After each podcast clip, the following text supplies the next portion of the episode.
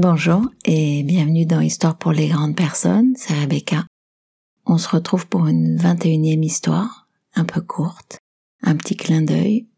Vous aurez probablement plein de façons de l'entendre, de la comprendre, de la ressentir.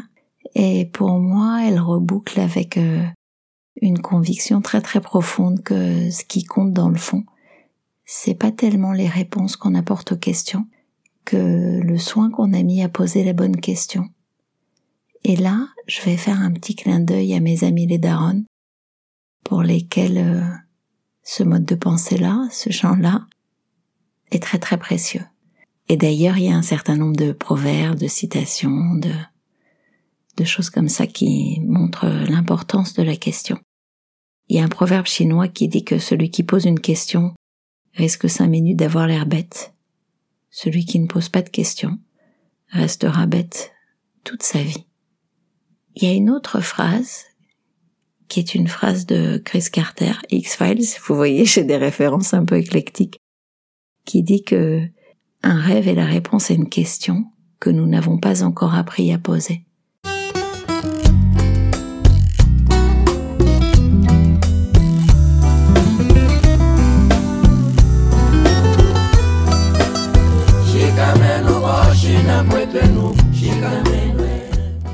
Voilà, alors je vous propose de rêver, d'apprendre à questionner et d'ouvrir le champ des possibles. Je ne sais pas si vous connaissez cette phrase de Victor Hugo qui dit « Le rêve est cette fenêtre du possible que nous n'avons pas encore explorée », quelque chose un peu d'approchant. Aujourd'hui, j'ai choisi donc une petite histoire de Jean-Claude Carrière dans son ouvrage qui s'appelle « Le cercle des menteurs ». Elle est assez drôle. Et elle nous emmène sur le champ des questions. Bon, c'est un petit clin d'œil, c'est léger, comme un dimanche matin ensoleillé. L'histoire s'appelle « La vache noire et la vache blanche ». Et il a introduit les choses en disant que, de même que Confucius recommandait avant toute entreprise de se mettre d'accord sur le sens précis des mots, de même, chacun sent bien que la bonne question est la condition nécessaire à toute réponse acceptable.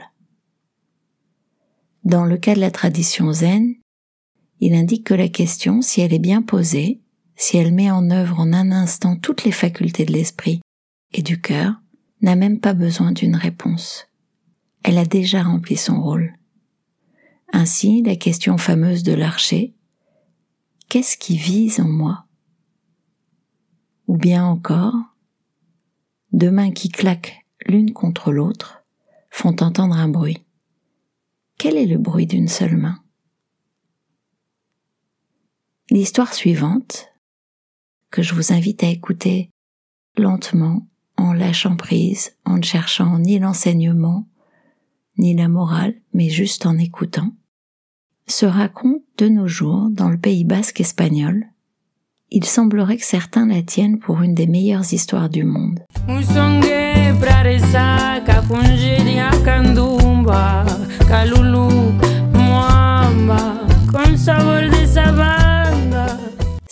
on y va. Un paysan, tranquille et taciturne, gardait deux vaches qui broutaient dans un pré. Et il ne faisait rien d'autre. Un autre paysan, qui passait par là, s'assit au bord du pré, sur un petit mur, resta un moment silencieux. Oui, vous devez le savoir, dans ce pays, les conversations sont lentes et réfléchies. Puis finalement, demanda « Elles mangent bien, les vaches ?»« Laquelle ?» dit l'autre.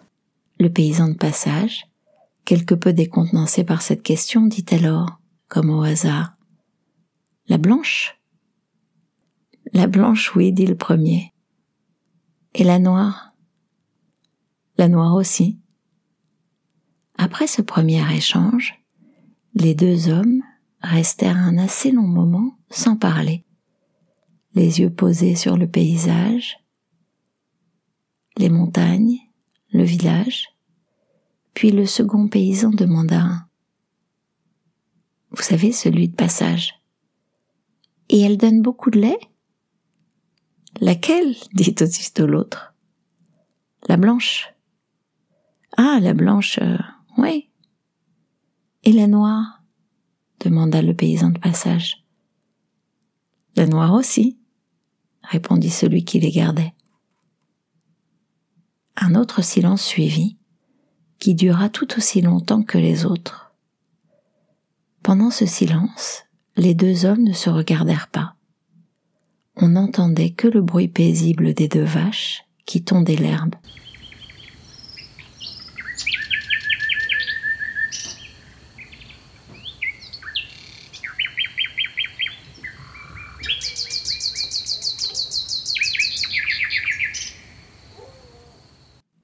Le deuxième paysan quitta finalement le silence et dit « Mais pourquoi me demandes-tu toujours laquelle ?»« Parce que, répondit le premier, la blanche est à moi. »« Ah !» dit l'autre.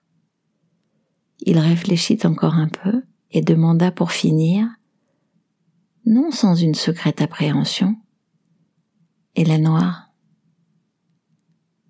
La noire aussi. »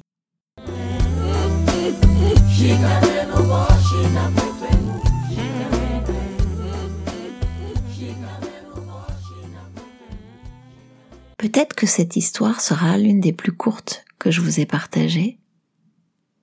Peut-être est-elle juste un petit clin d'œil, une petite invitation à reformuler, à ouvrir vos questions. Parce que une question puissante permet tellement de choses, tellement d'exploration, tellement de découvertes. Les bonnes questions qu'on nous pose sont celles qui nous font le plus avancer. Voilà, je vous remercie d'avoir écouté Histoire pour les grandes personnes. Je vous retrouve tous les quinze jours sur toutes les plateformes de podcast, en abonnement, gratuitement. Et je vous dis à bientôt. Au revoir.